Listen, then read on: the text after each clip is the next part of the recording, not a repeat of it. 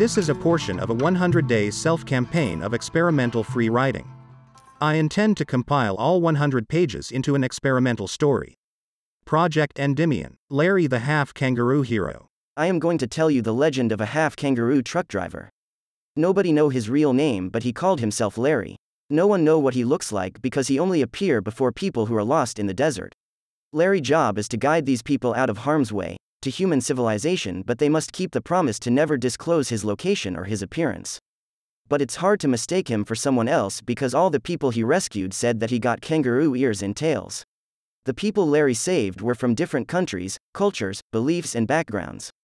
But all of them agreed that Larry is very good-hearted half kangaroo person.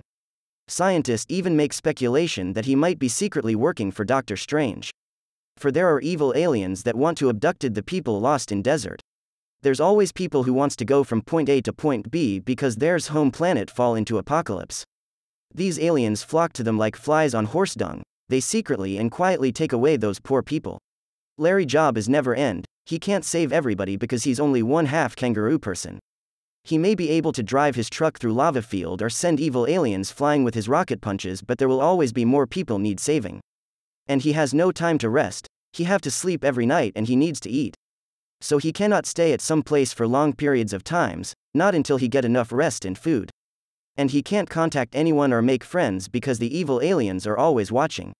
Thanos minions are watching over the world and looking for weak points where heroes can be enslaved or captured. They use their spy satellites and listening devices to find people like Larry. Thanos minions are evil, cruel, and merciless creatures.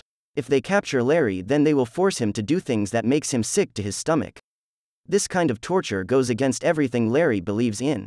It's why he keeps his identity secret. And he also fear that if he reveal himself then people he love will be in danger because once Thanos minions find out about him, they won't stop until they have him.